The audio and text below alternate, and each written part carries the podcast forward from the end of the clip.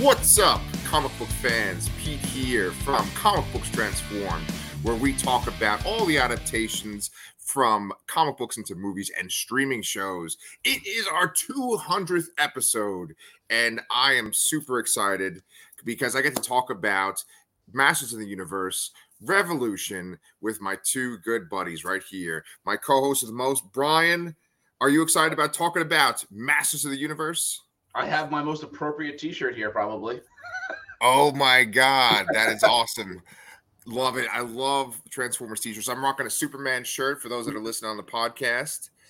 And speaking of podcasts, right over there, that sexy boy over there rocking his uh, "I am Knuff" shirt. Mike, uh, Hello. how you doing? I'm doing great. I feel the power right now. Nice. I'm doing fantastic. Awesome, awesome. Mike is from Pop Culture Man Children. At the end of the show, I want him to give us a little detail about it so you guys know where to check it out. I love that show. I've been on it multiple times. Uh, but let's just jump right into this. So um, let's go and do a little retrospective on Masters of the Universe uh, Revelation. So that show was pretty controversial when it came out on Netflix when uh, Kevin Smith, you know, released that show.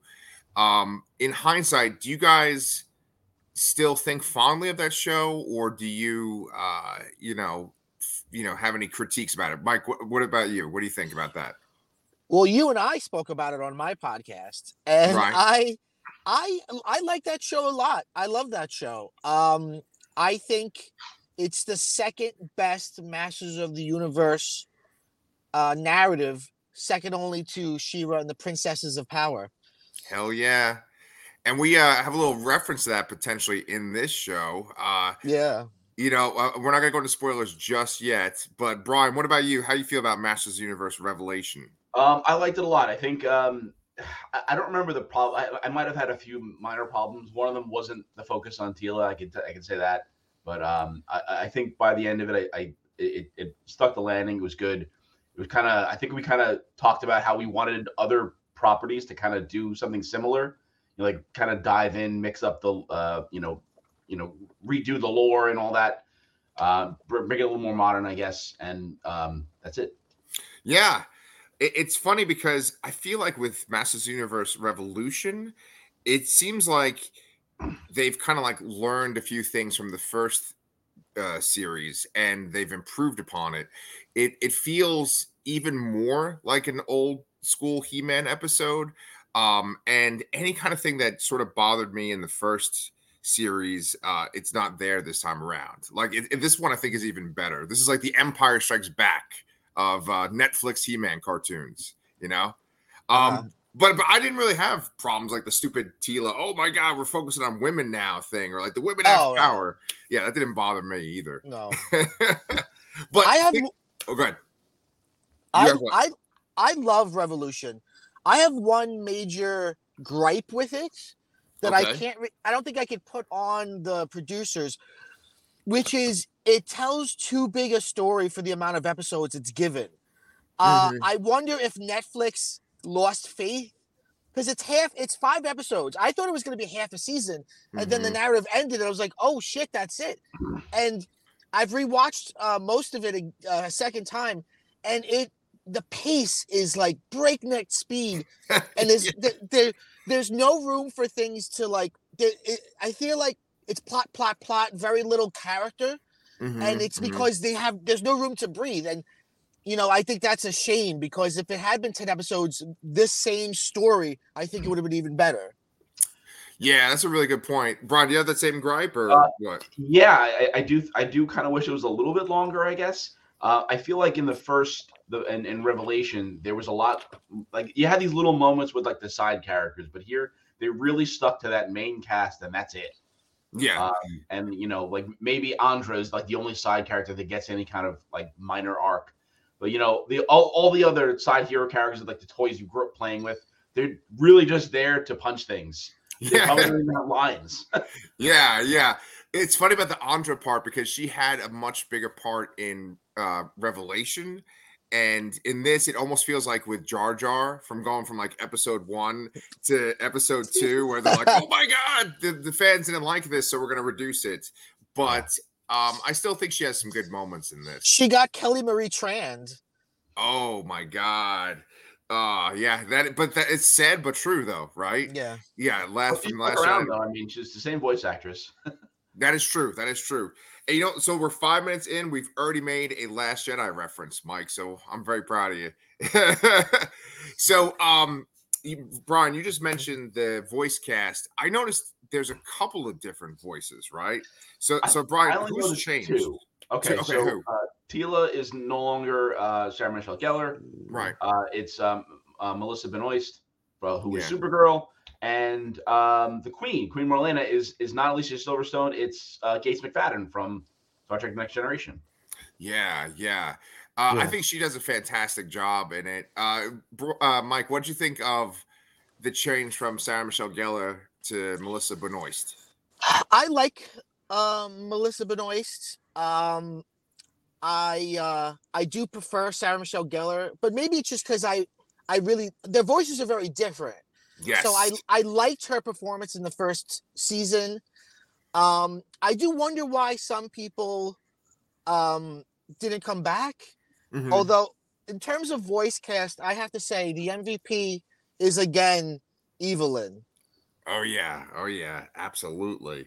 Yeah, um shit, I can't Lena Headey, right? Yeah, yeah.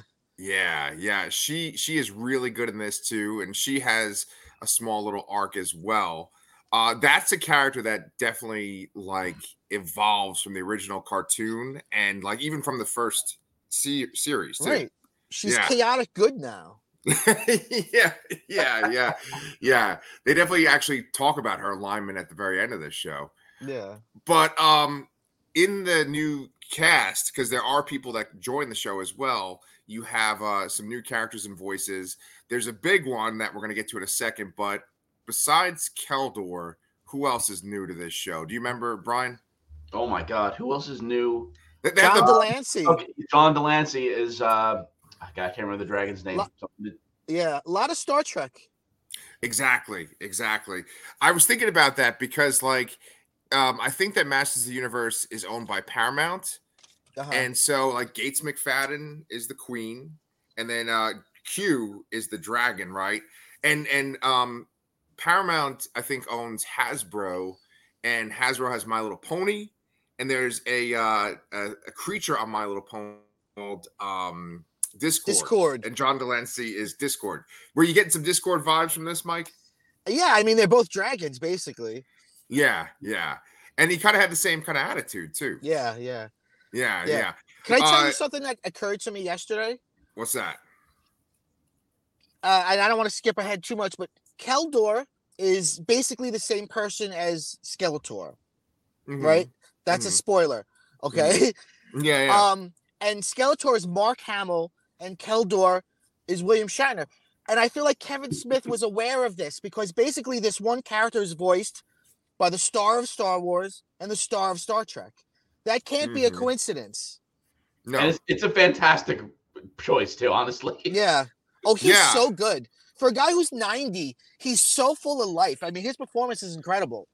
Yeah. Yeah, and he's known for being kind of wooden on occasion. I thought he did a really great job in this show. Yeah. yeah, yeah. That blew my mind because you're right. He is 90 years old and he just has charisma. And like, what's amazing about it is he's kind of saying a few ridiculous things in this. He's like, "Oh, the magic of Eternia is, you know, the same thing against science, all that kind of shit." And you, you, you'd think that like a person would be embarrassed to say that stuff, especially if they're 90. But he just he's all in. He's saying Skeletech. Yeah. And Oh, He has, you you know, he has no idea too. He's Oh, just right. like he just showed up and he was like, "Okay, I'll say this silly nonsense." Mm, Yeah. ma- magic. yeah, but like he he says it, but like it's got this charm to it. Like he, it's almost like better than some of his older Star Trek movies. I'm like, damn. Well, you listen know? to the Star Trek animated series from the '70s, and it's like, it's he's so wooded in that. It's like, Mhm. what the hell?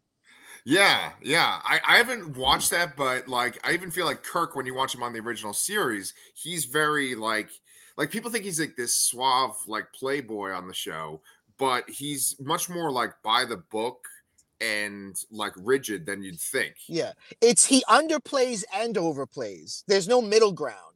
He either Oh, go- as Kirk in the original series, I feel like he's going really, really low and then super bombastic. Mm-hmm. Mm-hmm. Yeah, And, and- and oh, go ahead, Brian. I I was just saying, in terms of um, you know, people like you said, he sounded a lot more wooden in the, in the Star Trek animated series back in the day. I think a lot of actors kind of struggle with changing to voice acting. Maybe they don't take it as seriously or something. Um, but like I remember commenting on the uh, the MCU What If shows where they have all those stars return. That first season, a lot of those performances were terrible. Yeah, yeah, it's a really good point. I mean, on this show, I, I feel like everyone that's on it, especially William Shatner, knows the assignment, and there isn't anyone that's lame on this. You know, like Yeah. they give it their all. You got people from Game of Thrones, you know, like uh, Duncan and Evil-Lyn, and then you have Star Trek people, and everyone is good. Yeah. you know. Uh, so of course that brings up the other side of the coin, Mike, Mark Hamill uh he's kind of doing a proto joker voice for skeletor once again Mm. and skeletor is just so fucking good in these shows yeah, right yeah. He does this cra- um, incredible thing with his voice where it's like high like this, but then he goes, oh, ooh, He-Man." like he goes super low with it. It's hilarious. oh yeah yeah and he seems to be the only character that can kind of make pop culture references or like maybe not pop culture references but like modern like he could say modern things like he calls Yeah. uh hordak a tool at one point Right? yeah, yeah yeah yeah he he just he's so i don't know he he's like the wittiest one on the show. Like brian were you a fan this time around? Of course, yeah. I mean, he's he's always great in pretty much everything he does. So. Yeah yeah. It, it was making me want to see the joker again like you know from the Timmverse yeah, yeah. So which we uh, never will see ever again, unfortunately. yeah yeah no kidding. Never gonna get that kevin conroy. Uh so keldor let's let's do a little uh backstory on keldor so people know what the hell we're talking about. Mike um what other versions of keldor have you seen Well, you've got Keldor from the He-Man and the Master of the Universe um, Netflix show, the one that's aimed more towards a younger audience, the CGI 3D show. And in that, it's very clear um, that Keldor is Skeletor, and he knows that Keldor is his uncle. So it's so it's almost the same, but they in this one they kind of make it like a reveal that Keldor is Skeletor. Mhm. Um, but then you find out that Keldor really is Skeletor, and yeah and that Hordak. See, it's, it's things like this where it feels like if it had a little more room to breathe, it would all make a little bit more sense. hmm I agree. I agree. yeah, They revealed that in the second episode. You know, I mean, like, not that it was a reveal. Everyone that's a He-Man fan knows that already. But Right. um, you're right. Letting it breathe would have been a little bit better, I think. Yeah. Do you guys think that there are like kids of He-Man fans, like my daughters and stuff, watching this show and they don't know all the lore, and so like that is actually a big reveal for them? Probably. Probably. Not Yeah. my son. He, he hates He-Man. Oh, for real? Uh, He, he doesn't like He-Man. I thought he likes big likes characters. He likes Skeletor. He hates He-Man. Oh, oh wow. I could kind of understand that. He-Man, I mean, especially in this, he makes like a lot of corny jokes in this, doesn't he? I mean, you all, I mean, uh, going back to the, the the '80s series, like he was really corny. Yeah, yeah, yeah. And and Adam always seemed really lame, and it, it's funny because he he does seem a little lame in this as well, but he becomes like a much more likable, charismatic character by the end. Yeah, I- agreed. And, I'm I'm guessing that's a permanent change too. Well, no spoiler alert there, but Oh yeah, yeah. The way that he is at the very end, you know, like um, because he looks like the live action He Man. Yeah, Right. it, it, I always thought it was weird to have, um, you know, the, the Prince Adam and He Man kind of dynamic there because it's kind of like the Incredible Hulk in a way, you know. But oh, absolutely. it's like it's almost like an unearned sort of change like that. It's like, you know, and I think I, I it, it makes more sense to have them kind of combined in a way.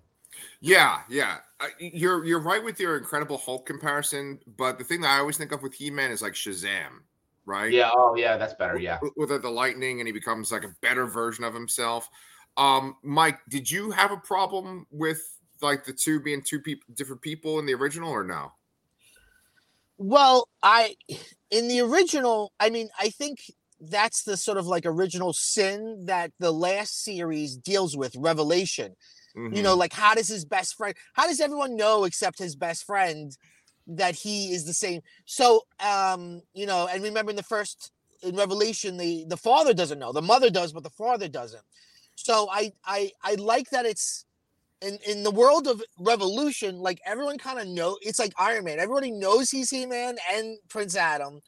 So I'm kind of I'm kind of fine with that because it's it really just feels like he gets stronger. It doesn't feel like he changes that much. He Well, doesn't mhm. change his personality. He just gets bulkier.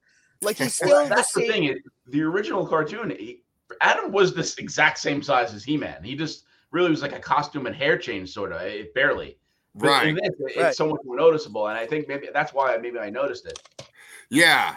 Yeah, he's like really big. I remember that like when they were talking about He-Man on like the toys that made us, and I think on other documentaries I've seen, they talk about how like the original inspiration is Conan, and that like you know there's all this like sort of like Frank Fraz, I mean, literally maybe Frank Frazetta art as like Yeah. concept art for He-Man.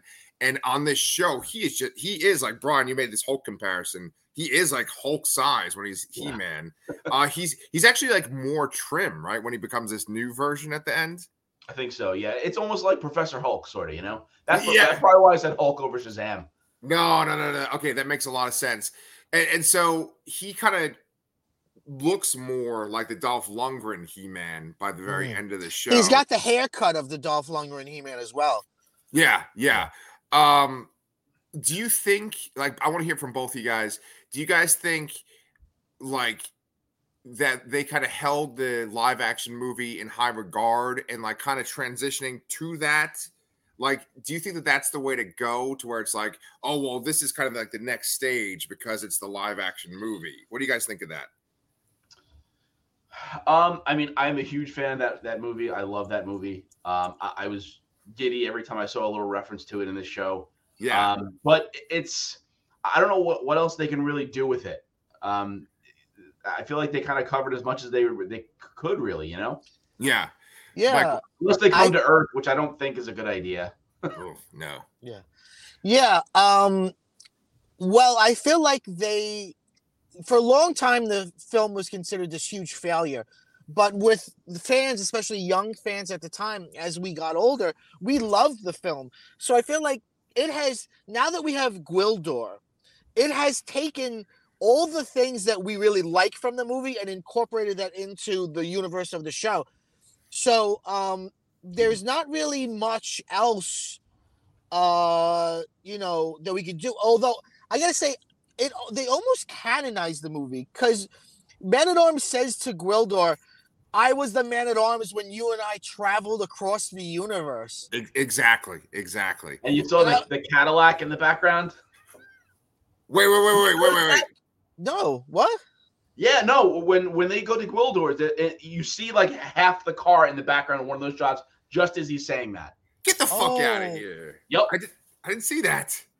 oh my god Lubic nobody Yeah. takes Oh. pot shots at Lubic Yeah. Oh my god! Wow, that is so. that's crazy. awesome Yeah, that movie had such an impact on me as a kid. I mean, I think that's why we're talking about this right now. And um, when he made that reference, I thought that that was like the coolest thing. He's like, "Oh, we traveled across Yeah. the universe." Um, there's, and i there's love that his Yeah, go ahead. i'm sorry No, i well, love gonna- yeah no, you, you, you, you. I, the design of Gwildor and the design of Gwildor's home is exactly from the movie, and I love that. Right.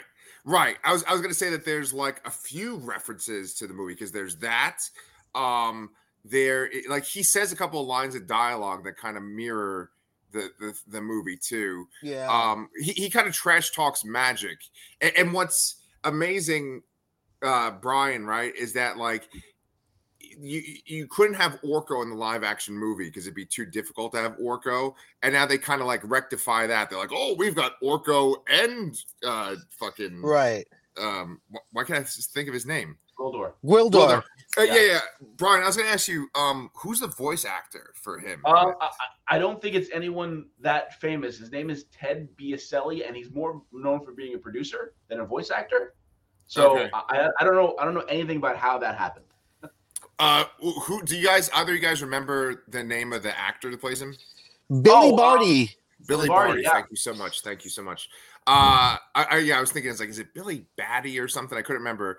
Uh, Roy Batty from Blade Runner. Um, it- so uh, do you feel like maybe because it's a producer, it's like a guy that could just do a really good Gwildor impersonation? yeah, maybe. Because I think it sounds like him. I totally agree. Totally agree. so, um, why don't we go ahead and just dive into a few of the plot points because there's some major moments on this show. I had this ticker up before where it says uh, King Randor's death. Uh, Brian, it looks like you were just looking at the cast. Who, eh, who plays the dad? Is it um the guy that was Batman on the Harley Quinn show? Uh, yeah, it's D. Bradley Baker. Um, uh, yes, he's King Randor. He's returning from the from the first years. Um, and just just to end off that Masters of the Universe movie uh, connection there, uh, Motherboard is Meg Foster, who was Evil-Lyn in that movie. That's right. Right. I totally forgot to mention that too. Yes. Perfect. Yes, yes, yes. And I gotta say, they make um Hordak's ship looks like the way Grayskull looks in the movie. Yeah. Doesn't it? Like with the long corridor up to the throne. Yes, yes, I that's agree, a really good point. Yeah, yeah. Oh man, yeah, we got to do all the Hordak stuff too. I don't even think I made a ticker for Hordak, but we'll, we'll get to that in a second. I want to talk about the dad uh, dying. So, uh, Diedrich Bader, you said Brian is the dad. No, no, D. Bradley Baker. Uh, I often confuse those names though. Oh, okay, okay, okay. So what's Oh, sorry. No, you're Baker? right. It is Diedrich Bader. So I'm wrong. Boom. All right, there we go. So, so what did you think about that whole arc of like the dad kind of becoming more heroic, and then he died? Like, what'd you think of that?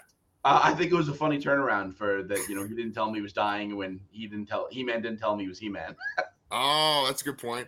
I got you back. Yeah. Um, you know, we can kind of hop into spoilers. Did either of you guys kind of tear up when the dad showed up at the end? Of course, yeah. Okay, okay, okay. when Gotcha. he, he got his grand reward. yes, yes. Yeah. So let me ask you this. Do you think that uh Preternia is just for the heroes and that like when a regular person dies, they just go to like limbo or something? I don't know. You know, he, Kevin Smith famously made Dogma, and he was raised as a Catholic. And I feel like you see that come out because you got Preternia and Subternia, but often the characters will call them heaven and hell. Yes. So, yes. so it's sort of not clear to me what exactly these things really are because you can just walk into Subternia, like yeah, which is- yeah.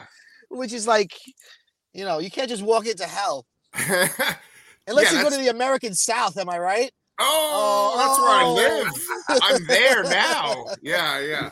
No, no. Um, Cancelled. Oh, you're right, you're right. By the by the two Texans that watch this. No, um, they actually literally go into fucking Subternia, like you said, uh, like the first scene, I think, right? Yeah. They're Yeah. there and, Yeah. and they fight uh that's Tony Todd again, right? As Skele- uh, Yeah. Scareglow. Yeah, or Scareglow. Yeah. Um, Brian, don't you kind of think that like Preternia is like Valhalla? Like I for, was like, just the gonna say North- that. Yeah, it's very much feels like Valhalla. Yeah, yeah, yeah. There's all So- these ripped dudes just hanging out. I mean, Yeah, yeah, like like Fisto and what what was the the black Femcat. heroes? Thank you. See, that's why I love talking to both y'all because like you guys are sharp. You're on. it. although I don't, honestly, I honestly don't remember them dying. and I guess they died in the end of the first one. I mean, Yeah. Oh, Come on, dudes. I honestly didn't remember. There's this amazing part where like uh Fisto is like, I really want to fist him. He says that, and then like a scene later, Skeletor's minions kill him, and then Skeletor like takes their souls from their bodies or whatever, and he's like, they're not going yeah. anywhere. Ah. Right. Um, but anyway, I was gonna say the dad dies, and then there's this whole thing about, well, does Adam become king as Adam, or does he become king as He-Man? And there's this quote about a man shouldn't have or a king shouldn't have the scepter And the sword. and the sword, right?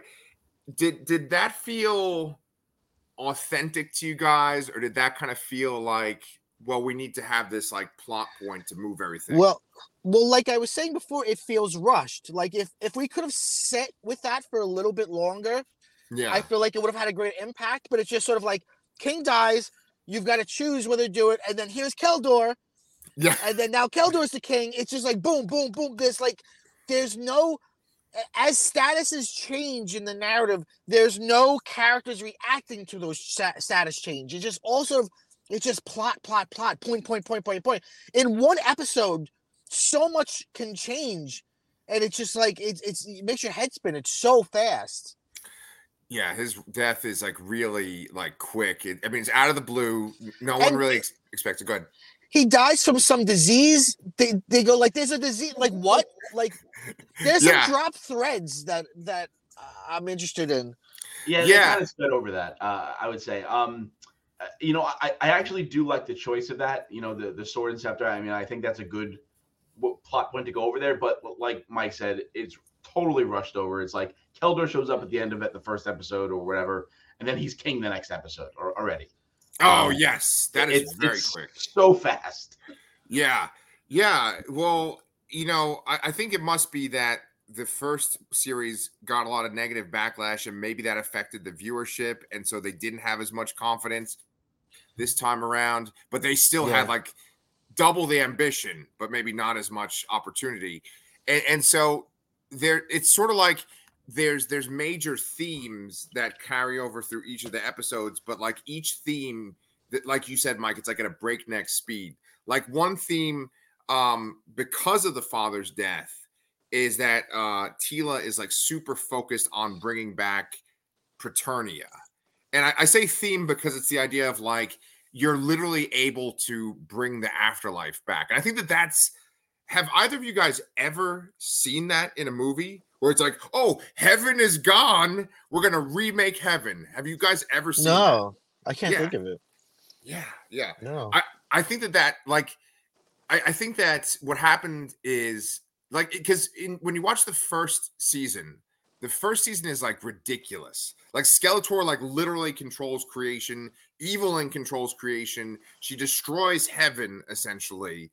Like it goes so outside of the box in the first season yeah. you know and and i think that like this was a really great example of something where it's like hey we did this how can we follow up with this like it's it's like a cool evolution of the story i think Yeah, because you're dealing with some of the fallout in the beginning of this one. It feels Right. to me like the writers um broke the story for season two and had it on their big blackboard of this, that, that, and then Netflix was like, "Hey guys, we're gonna do an order of five this time instead of 10. and they were like, "Oh shit, do Yes. we re- do we remove things? Do we try Yeah. to truncate it? Do we try to do it all?" And I Yeah. think um, instead of maybe removing some bigger elements because really like Hordak should be like a huge deal and him coming to Eternia and like basically trying to take it over is like it happened so fast you think about the way they handled that same storyline in She-Ra it was like seasons building up to it. Right right.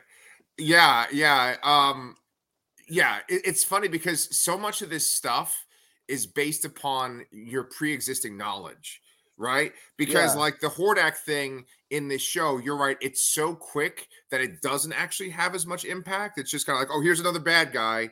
But for us we're like oh shit that's hordak and that's hordak who kidnapped She-Ra and uh, Yeah. adora right and and and um that's Hordak that like runs the horde, and Skeletor's just a minion of him. You know, like like that's a big deal for us. Oh, it's Keith David's voice. That's really fucking hot for me. You know, And- you know, but eh, eh, but it's it's not that big a deal in this because it's just so like boom, boom, boom.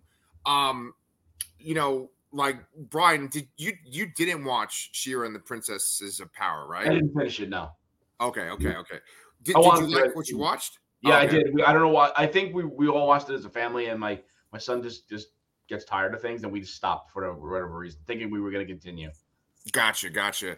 Um, that show kind of breaks reality too. It gets like real crazy and and like they literally control reality at one point. Um, from what you both of you guys saw, because Hordak is a big part of the show. Did you like Keith David's version of Hordak versus that version? I mean he's a perfect voice for Hordak I mean that Oh, it's such such incredible casting Yeah, Um, but again, I wish I knew more of what Hordak's like plan was or what he wanted. yeah, Yeah, maybe he- they didn't need motherboard. Maybe like remove motherboard and have Hordak do more of that mm, stuff. Mm-hmm. Mm-hmm. Yeah. Um, Brian, what about you? What'd you think of Hordak?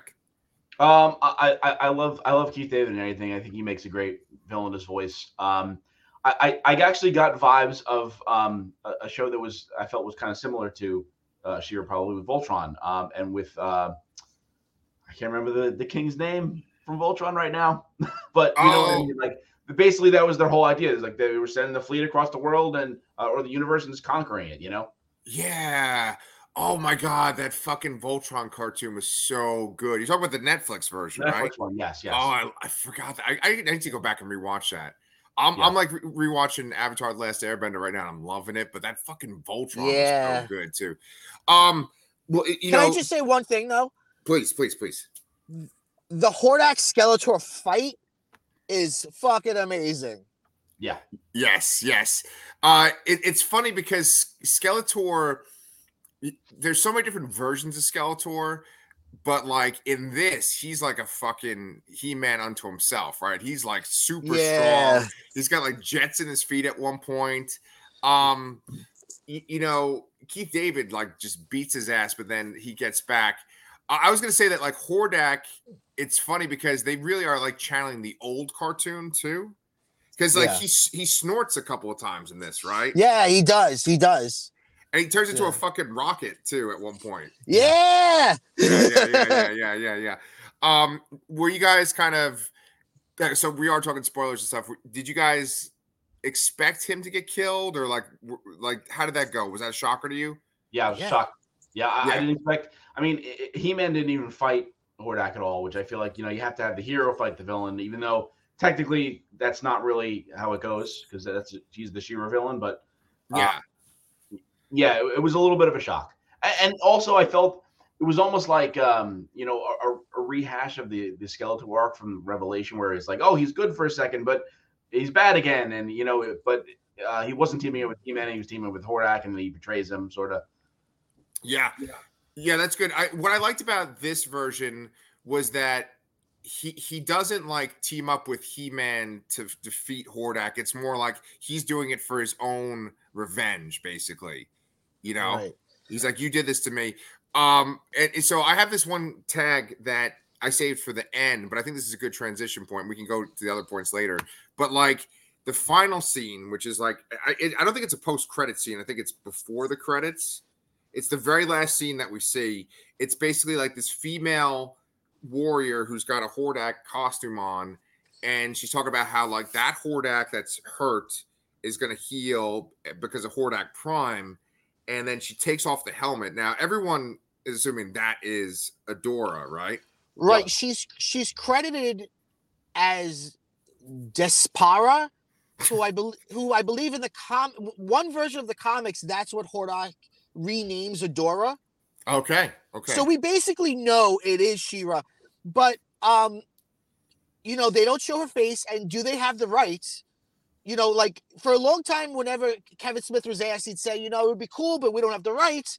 And famously, um, DreamWorks never got the rights for He-Man. That's why He-Man never appeared in Princesses of Power. But Oh. also, is Netflix gonna go? Is Netflix gonna say, here's here's more episodes? Is this gonna Yeah. be a cliff a, a cliffhanger Oh, that doesn't go anywhere? I hope not. Netflix has done that way too many times for me. yeah. Netflix feels like it's two or three seasons, and you're unless you're Stranger Things, Stranger Things, you get either two or three seasons, and then you're done forever. yeah. That's a Netflix way. Yeah, yeah, I totally agree. Um, do you guys know anything about like how successful this show has been or anything like that? Um. oh, go ahead. I was gonna say, what are the metrics? I mean, that's the problem with streaming in general. How how do we know what anything is? Like, I don't know. Like, I like it. As far as I know, I believe Netflix is starting to release metrics on some kind of limited basis. Yeah. Um, so I, I don't remember where to see that. I, I don't know how, how often it comes out, but they have done it, started to do it in recent memory. Um, I had something else to say and I forgot it too. Damn it. We're talking about like the She-Ra thing Oh, and the, yes, yeah, this is yeah, what I was, was going to say. Um, you know, generally when, we're covering these shows, I, I kind of just look up other stuff. just to, to kind of get other opinions, see if I if anything I missed or whatever, just fact checking all that. There's like nothing out there about this show. It's very hard to find things about about this show written. I mean, you see a couple little videos here and there, but Yeah. particularly Revolution, there's nothing out there yet. I mean, I know it's very new, but uh, I expect I expected to see something somewhere. You know, Yeah. everything, is I- from, everything is from the when the trailer came out, basically. Right, Yeah. right. What were you gonna say, Mike? I sadly I feel like there's a lot of toxicity in the Masters of the Universe fandom, and the whole series in general I think never bounced back from the fact that the first episode of Revelation He-Man dies, and then we've got a female protagonist, and some guys are like, ah, bah, I can't. And then and from that and from then on they hate Kevin Smith, they hate He-Man, and nothing you do matters. I think I really I think it's sad. I think you know a big part of the fan base just walked away before you know anything could happen. Yeah, I agree. And like, were the fans like that guy Porkins from A New Hope, like blowing up Yeah. when, when that happened? It's like, ah! yeah, yeah. Yeah, I, I think you're totally right. And and Brian, you know, you, you bring up a good point too, because as I keep releasing these things and like looking up thumbnails and shit, a lot of times I, it, it makes me think about, well, what have I seen like us on Twitter? And I don't, I haven't seen anyone talking about Echo, like which we just covered, right? I, I don't think I've seen like a tweet about this. And there's things in this. There are easy screenshots you could take from this and be like, "Oh my god, look at this moment," or "Oh, you know, So- William Shatner was so good," and there's nothing like that. So speaking of screenshots, this whole time I went on mute a few times because I was trying to find the moment in the third episode where you see the Cadillac, and I have it, but I screenshotted it and it's black. so I guess Netflix is blocking screenshots. Oh shit, that's crazy. Okay, Yeah. so like you were on Netflix and you were gonna do that. Wow. Yeah, I have I have I have a screen up in another tab here. It's, it's the 1320 mark in the third episode, but I can't share it because it's um it- it's a black it's a black image. Netflix is the evil horde. Yes, it seriously is. Yes. Twenty five dollars a month. God damn it. Wait, Wait, is is that what that much paying? now? Yeah, it no, twenty. It's twenty five dollars a month now for Netflix. Holy shit! I I, don't thought I think was. I'm paying that much. Yeah, I thought I was paying like twelve. I thought, but I'm, like, I'm paying a lot. I don't know. I'm Maybe me in particular is screwed. I well, I I, Oh, I get you the have the household sharing thing? maybe maybe. That's probably what it is. That adds like an extra 10 bucks. I think it's like 15 or 16. And then it's 10 bucks more if you have somebody else have signed in for somewhere else. All right, yeah, I I supply I, I supply a lot of Netflix for people that I know. yeah, no, no, it- it- good, good. You should. Uh, but like, it's wonder. It's I'm wondering if like this show has the legs. You know, if if it can stand on them. Mike, would would this work in your mind in your head canon if like this somehow transitioned into Princesses of Power? That like it's weird that she's wearing that costume and she takes off her helmet, but could you like in your head canon be like, oh, but then this is the next scene and it's Princesses of Power? Interesting. Um, that's a good question. I don't think so because their tones are so different. Yeah, and yeah. and Princesses of Power did such an interesting job, sort of like changing the lore. And you know, in, and remember in that they Grayskull is not a place, but it's a name of a team of heroes. Um, That's you and I were talk- you and I spoke about this before when we covered the the the He-Man shows, the the two He-Man shows on Netflix. That what I think what's cool about this um property is that it's not beholden to the sort of marvelization of like everything has to be canon. I like that kind of like what um Warner Brothers is doing with DC now. It's kind of like here, here's five versions, here's five versions of He-Man, five different versions of I'm fine with that.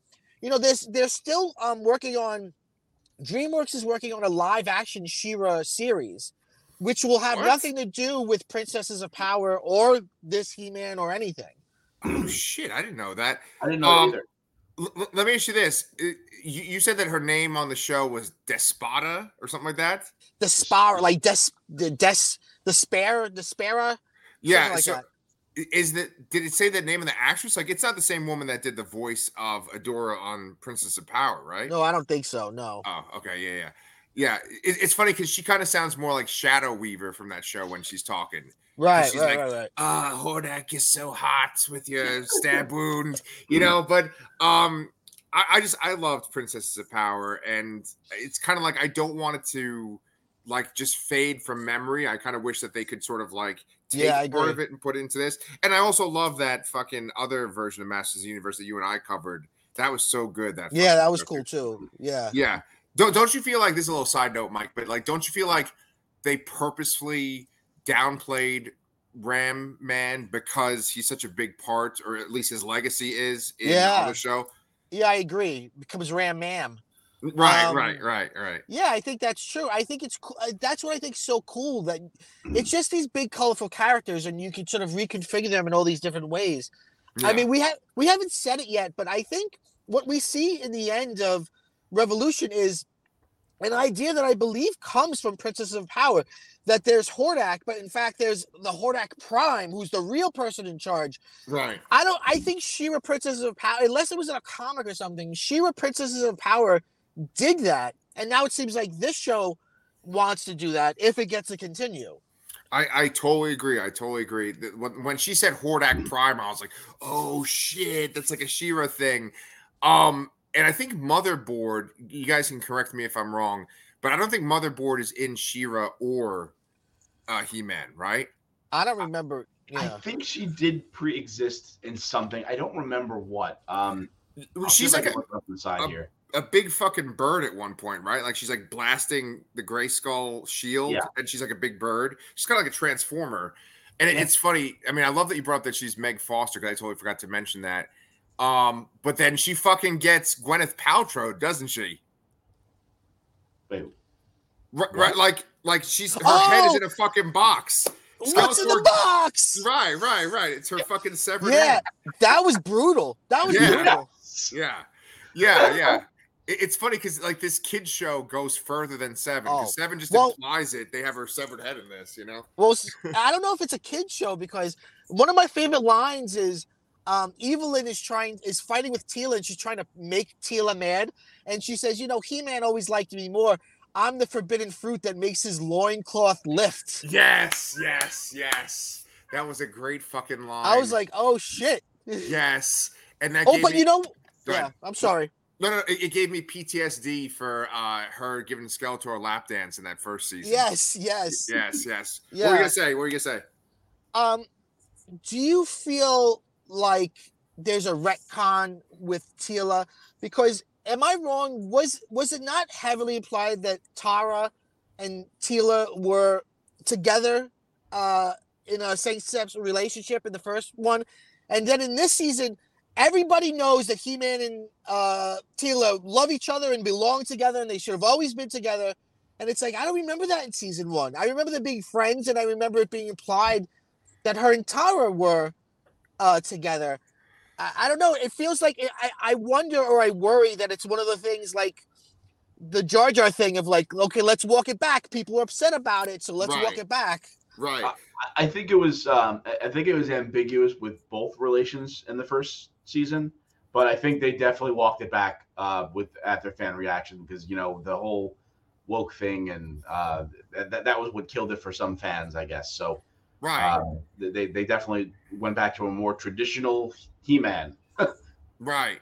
which is is sad because like for these properties that you know it seems like their target audience is like you know adolescent boys there is that where they kind of like take these concepts they're like oh adolescent boys and their parents that wear red caps aren't going to like this and you know and, and, and but then they sort of like get their oh hand- no! Oh no oh, I died! oh my god Ah! the, the red caps got! Mike Oh my god, guys! we said the word woke and uh you know that was it we were getting shut down but um go woke go broke but um i was gonna say that they kind of get their hands slapped it's kind of like rise of skywalker where you know they do all these things in the last jedi and then there's like this pullback yeah, um, but let's let's talk about Teela for a minute, right? Because I, I I agree with Brian where I, I think that like there really isn't any kind of romance in that first season at all, And then in this season, it's everyone's just like, "Whoa, when are these two gonna bone? Look, that's a male, ac- that's a that's a male action figure. That's a female action figure. They're supposed to kiss, right? Right. So, so, um, I feel Well, like I think it's again, it's a victim of the kind of the the the the cramped runtime here. You know that they, they didn't have time to That's let true. it breathe, so they had to, Yeah. they had to, have lines like like you you just mentioned. Well, well, let me ask you this, Brian. Like, with that thought, right?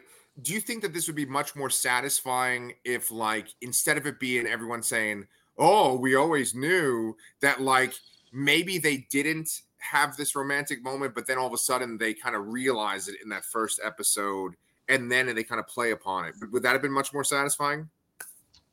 Uh, yeah, I, I think it would have been. I, I I just I like when things have time to breathe. I mean, I, I don't. I'm not fa- faulting the show, but um, you, you know, the, the it, it worked out in the end. I think the, the condensed everything being condensed sort of works. But I definitely would have. I wouldn't have minded if this was two parts and ten episodes again. Fuck yeah. You know, it's funny. Um, Teela goes through so many costume changes in this season. And I was thinking, like, what if you had some kind of sequence where, like, Adam doesn't realize how beautiful she is, or he doesn't realize he has romantic thoughts for her. And then while she's like changing into a costume, that's when he's like, oh, you Oh, I he's like- rea- Or oh like yeah, William Shatner, he likes green women. He's like, Oh. oh, she's green I was now. gonna say like, oh, Kiva, you look like a snake now. yeah. All right, Okay, so if we're going that route, she kind of was kind of hot as a snake, right? Yeah. And, Oh, and uh, yeah. Another thing too is I, I really appreciated that. you know, the the callback to the, the original figure with that snake armor kind of thing that they Yes. really didn't touch upon before. yes. Okay, so can you guys explain something to me too? Because I know that the show is essentially like a continuation of the original cartoon. I remember as a kid that they have all this shit with like snake people and crazy stuff. And I, I remember that Teela figure, but I don't remember that in the cartoon. There's nothing like that in the cartoon, right? No. I remember Teela- this was or not. Fro- in the original uh, filmation cartoon, I feel like Teela's design is the most um, independent from the action figures that they were based on. Because the Mhm. original Teela does have the sort of snake um, kind of like halo around her, and in the in the filmation cartoon, she doesn't have that. Yeah. Now the snake people though became uh towards the end of there's only one season of He-Man actually. It's just got like a billion episodes. So towards the end of uh, towards the end of He-Man, the snake people came in as sort of like a way to um kind of come up with a bunch of new bad guys. Right, right, right. So, but but it's it's not in the cartoon, or it is in the cartoon. I don't I don't remember to be Yeah. really honest with you. Yeah, I remember the toys, and I remember that it's in season two of that other show, the Oh. the three D one. Oh yes, yes, yes, yes, yes. Yeah. Yeah. they do have a lot of snake people in that, right? Um, okay, well, that's another thing. That's a really good transition right there, actually, because in this they really play up the lore and kind of expand the lore. And you know, I remember from that uh, computer animated one, they talked about the idea of havoc as a power, and that's Yeah. a big deal in that one because Skeletor has that havoc power. And then um, in this, so it's like there's havoc, there's Ka, and then there's uh, Zor. Zor. Thank you so much. Thank you. And and then I think they implied there's a fourth power too, or, there, or there's like four towers, right? Yeah, Yeah, Yeah. yeah, they do imply that at some point, but they don't go too much into it. yeah. But but essentially, it's kind of like it, it- it reminds me of Dragonlance books, which that's a strange thing that like the, the two of you guys don't have that connection with me. Like you, like we're usually on the same page, but with Dragonlance, like um, it, there- there's always this idea with the gods where there's like there's evil, there's good, and then there's balance in the middle, and there's like a god for each one. That's Mhm. very much I got that vibe in this, and fucking Teela gets to like wield all of them. Yeah. yeah, yeah.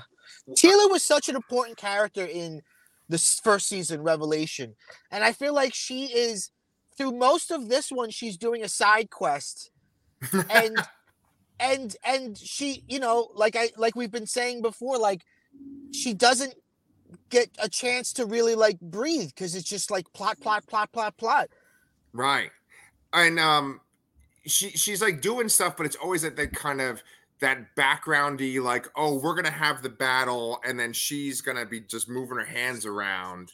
Yeah. There's this one part that's actually really cool where she brings all the powers together. And I knew that like it was gonna be too much for her. And I really liked how it would show like one costume, then it would go back to the, the current one. then go to Yeah. the other. I, I really like that. But the whole time I'm watching that, I'm like, okay, this is basically just like here's one figure of Teela, here's another one, here's another one. Yeah. know? Yeah. And yeah. Brian, couldn't they essentially get like four Teela figures out of this one show? Probably, yeah. And uh, honestly, too, uh, I, I often say this in most of the shows we watched. And uh, you know, this is a traditionally 2D animated, you know, hand drawn kind of deal where they can do things like that. But if this would have been a CGI show, you would have gotten one model in different colors. Yeah, there you go. There you go. Mm. Very good point. Yeah, yeah, yeah. Well, Brian, with that being said, like since this is 2D, this this actually does have like good backgrounds and a good feeling for the Yeah. world, right? Totally does. Yeah, there's lots of like weird animal people in the background getting turned into c- cyborg people and stuff. So yeah, Yes. Except there's always that that one black dude, that bald black dude that always seems to get taken over by the virus in this. Like they always show that one dude with the blue eyes. I'm like, okay, I guess that guy really likes that virus. You know? It- I, I had a, I had a really stupid joke um, when Adam makes or He Man makes the connection between the sword and getting rid of that virus. I was Yeah. like, wouldn't it have been funny if he had made that connection? He was like, "Oh, I'll just stab everyone and save them." well, um, that that reminds me of a moment that I think is really funny, which is he gives the sword to um, Orko to go to Gwildor and have Gwildor make uh, modify the sword so it can, you know, beam the power out, whatever. And then Orko goes by the power of Grayskull. They were like, no, no, no, no. yeah, I thought that was a funny moment. it was. Oh, Yeah, Gwildor was so. I mean, not Gwildor. Uh, Orko was so great in this, and then him and Gwildor kind of bickering with each other was so great too. you know how great Yeah. was was Orko fending off the fucking horde? Like Yeah. he was like single handedly fighting off like Grizzlor and and uh, was Yeah. it Mantis and um I, I was the other guy Whiplash? I don't remember. Oh, uh, so okay, okay. There's one like lizard creature that like he has like suckers come out of his mouth, right? Yeah, he's a, he's yeah. I don't I don't remember Yeah. who he was then. Well, because because Whiplash is the green one that has the the rubbery Tail, yeah, I tongue, think we right? saw him Or- in the first season. Didn't tail, we? I mean, yeah. Yeah. He, he's a more primary one. I was going to ask you guys because you guys know the figures way better than I do. Um, so Beastman's like not in this at all, right? Right. Yeah. I don't know why he was so good in season one. But okay, so then what's the fucking? No, he's not. Oh, Did did he he die? die? I think he died. Oh, we're gonna have to look that shit up. I don't remember. Okay, but, but let me ask you this: What's the fucking brown beast then that's in this? Grizzlor. I think. Yeah, he's a She-Ra That's villain. Grizz. Yeah. Okay, okay, okay, okay. That that thing that looks like uh like a fish or whatever with the popped out eyes. That's from She-Ra Yeah. too. That's Mantis, a She-Ra I villain. think. Yeah. Okay. Yeah. Okay. So there's all those things. Oh no, I'm No sorry, I'm sorry. shadow- Okay, the, the guy with the red the, with the eyes popping out, that's Mantenna. It's Grizzlor and Leech. There you go. That makes sense because he like fucking drains that thing. Let me ask you guys this, and, uh, Mike. I know you had a point. To we'll get to that in one sec, but the fucking thing that they kill on Hordak's ship is that a fucking rock lord? Oh no, it's not. That's uh, that's Stone Dar. And Yeah. Stonedar was voiced by Cam Clarke, who was He-Man in the 2002 series. Oh shit! Yeah. What the fuck's a Stonedar? Um, there were these rock people that like it definitely has a lot of similarities with Rock Lords, but Rock Lords was a uh, was a GoBot spinoff, so it, it's not it, they're not the same thing. Man, wh- when we get some fucking panties moist with this conversation? Rock Lords was a GoBot spinoff. Like, oh yeah, take me home, big boy. Yeah, Mike, I cut you off. What were you gonna say before? I was gonna say, interestingly, um, you wi- in the with the She-Ra villains with the Horde, you don't have Catra, Yeah, who who became a big character in the She-Ra Princesses of Power, and you Right. don't have Shadow Weaver unless Motherboard is supposed to be like a Shadow Weaver. But hmm. they do something in this series where they go Skeletor is all magic and Hordak is all technology, but that's not true for all of She-Ra lore because. Shadow Weaver is magic. Yeah. Yes, yes, yes. Yeah, it, it the stance on magic and technology in all the He-Man shows kind of changes, but in this one, it's definitely like they're butting heads against Yeah. each other, and then Skeletor ultimately becomes, uh, you know, am- amalgamation of both, and He-Man becomes amalgamation of both. I, I have this this ticker, and this can be our kind of our, our last little point. It says Lyn's fate because you know we liked Evil-Lyn so much, and I want to talk about like how she, where she ends up at the end of the show. But before we get to that, I, I, I wanted to talk about how the sword of power essentially like absorbs magic and then can like do things with technology. Um, what did you guys think about that change to the sword of power and like how it's used ultimately? Um, I, I feel like that's a, a very common trope for a lot of shows that kind of when they go on and then they eventually advanced into technology and then they kind of merge those kind of things. So I felt it was kind of on par with how this was going. Um, maybe it was sort of a reference to New Adventures of He-Man, uh, which I didn't really watch very much of, but that was a much Oh, more sci-fi oriented uh, version. of the Yeah, show. that's true. Yeah. I'm gonna have to change my tattoo. Oh shit. Yes, yes. Yeah. Well, well, well, Mike, didn't you think that like the sword itself was kind of more like the sword in that computer animated He-Man? Uh yes, yes, because in that one, technology and magic are like the same thing. They're not sort of separated in that weird way. Yeah. Um yeah, that's I mean, that's just another theme that didn't have room to really breathe because Right. I don't remember I don't remember them doing that at all in season one. But and then in this season, there's a there's this theme of magic and technology is this huge theme that's throughout the whole series, and it's like this wasn't always fundamental to what we were doing here. No, no, I, I, I totally agree. Um, it, it's it's sort of like they they have these like concepts, like you could tell it's like writers getting together and being like, well, what are the main things about He-Man? What makes He-Man different from other shows? And I think that they were like, oh, well, it has both sorcery and technology. Yeah. How do we really play that up? Um, and and you, you know, you've made this point about I don't know, like seven or eight times today, but it it's a really important point that like the show is just like too much in too short a time. You know, because that first season does a really great job of separating the two. You know, because because magic's gone in the first season, so they right. Yeah. Yeah. Yeah. you know.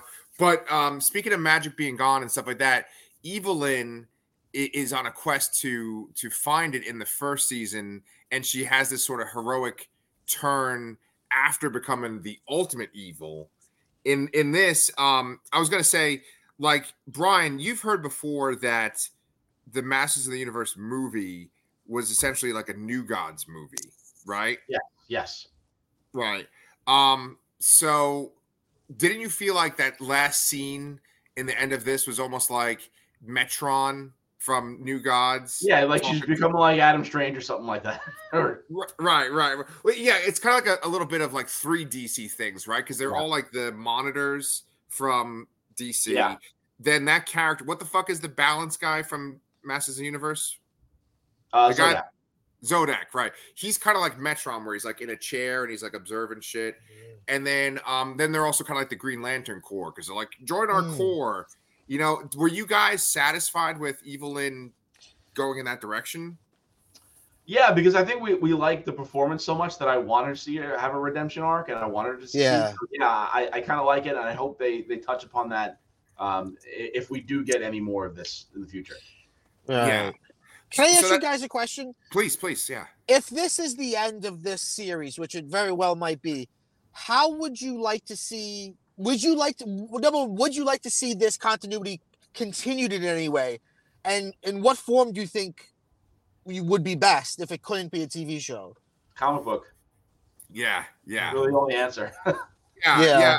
Mi- Mike, if you ever get a chance, there's um, a guy named Tim Seeley, and he does uh, a whole bunch of great comics. He did like Hack Slash. He has a comic called Local Man, which is like this play on like the '90s superheroes, but in the modern Uh-huh. day. Uh, he has done a bunch of He-Man comics, and he's done some that are set in this universe too. Okay. It's kind of like a bridge from the first season to this season too. oh, uh, but- okay. But Brian's totally right. What What about you? What's your answer for that question? Uh, uh, yeah. I, I mean, I guess comic. I wouldn't mind though if if like because I was thinking this maybe this would have been better as a movie. Like I wouldn't mind if if Netflix were like, okay, Kevin Smith, like we'll give you a movie every year, Mhm, a- and mhm. you can just like I, I think I'd be cool with that too. Yeah. Wh- where are we in terms of a live action He-Man movie? Is is that being It's- made or It's been in development hell for over thirty years. right, right, right, right? Like since our He-Man- childhood. Yeah. He-Man and Thundercats is my new Black Adam because Black Adam eventually got made. You know, like, yes. they were talking about Black Adam since 2006 or seven or something like that. And that's about as long we've as we've been hearing about a He-Man live action and a Thundercats live action. Yeah, yes. forever, forever. Yeah, and Brian, this is kind of a, a personal question. That like, did Thundercats come out this week or is it next week? The comic. Next week, it's next Wednesday. Okay. Okay, good, good. I thought I forgot it. Okay. Um, no, I I just like this show hit all the right beats for me. And uh there actually was one part where I legitimately started crying. It's so funny. I crammed this in. We're talking about them cramming all this shit in for this show. I crammed this in because I knew I was going to be recording with you guys today. So I was literally like taking my walk in the morning, like looking at my phone, watching the show. And there's Uh, that one part where like Teela's about to fall because she's like overwhelmed with the magic, and then Adam just says like, "I've got her," or "I'll catch her," and he like jumps up these rocks to go get her. And the way they did the music and the way he says it, I like almost started crying like on my wall. Like, oh, oh, this cartoon about toys is so good. You know, you know, like I, I, I just kept picturing like because Kevin Smith, he, he cries at the drop of a hat. Kevin Smith. he does. And, and so He I, I was just thinking, I was like, oh, Kevin Smith cried right there. He cried right there. Right. He, he always Yeah. makes a deal about his own father dying, and I was like, oh man, he's fucking just crying. Yeah, yeah, yeah, at the same that's time, you right. Yeah, yeah, yeah. Um, well, do y'all have anything else you want to say about Masters of the Universe Revolution? Uh, I just wanted to confirm that Beastman did sort of die in the first one.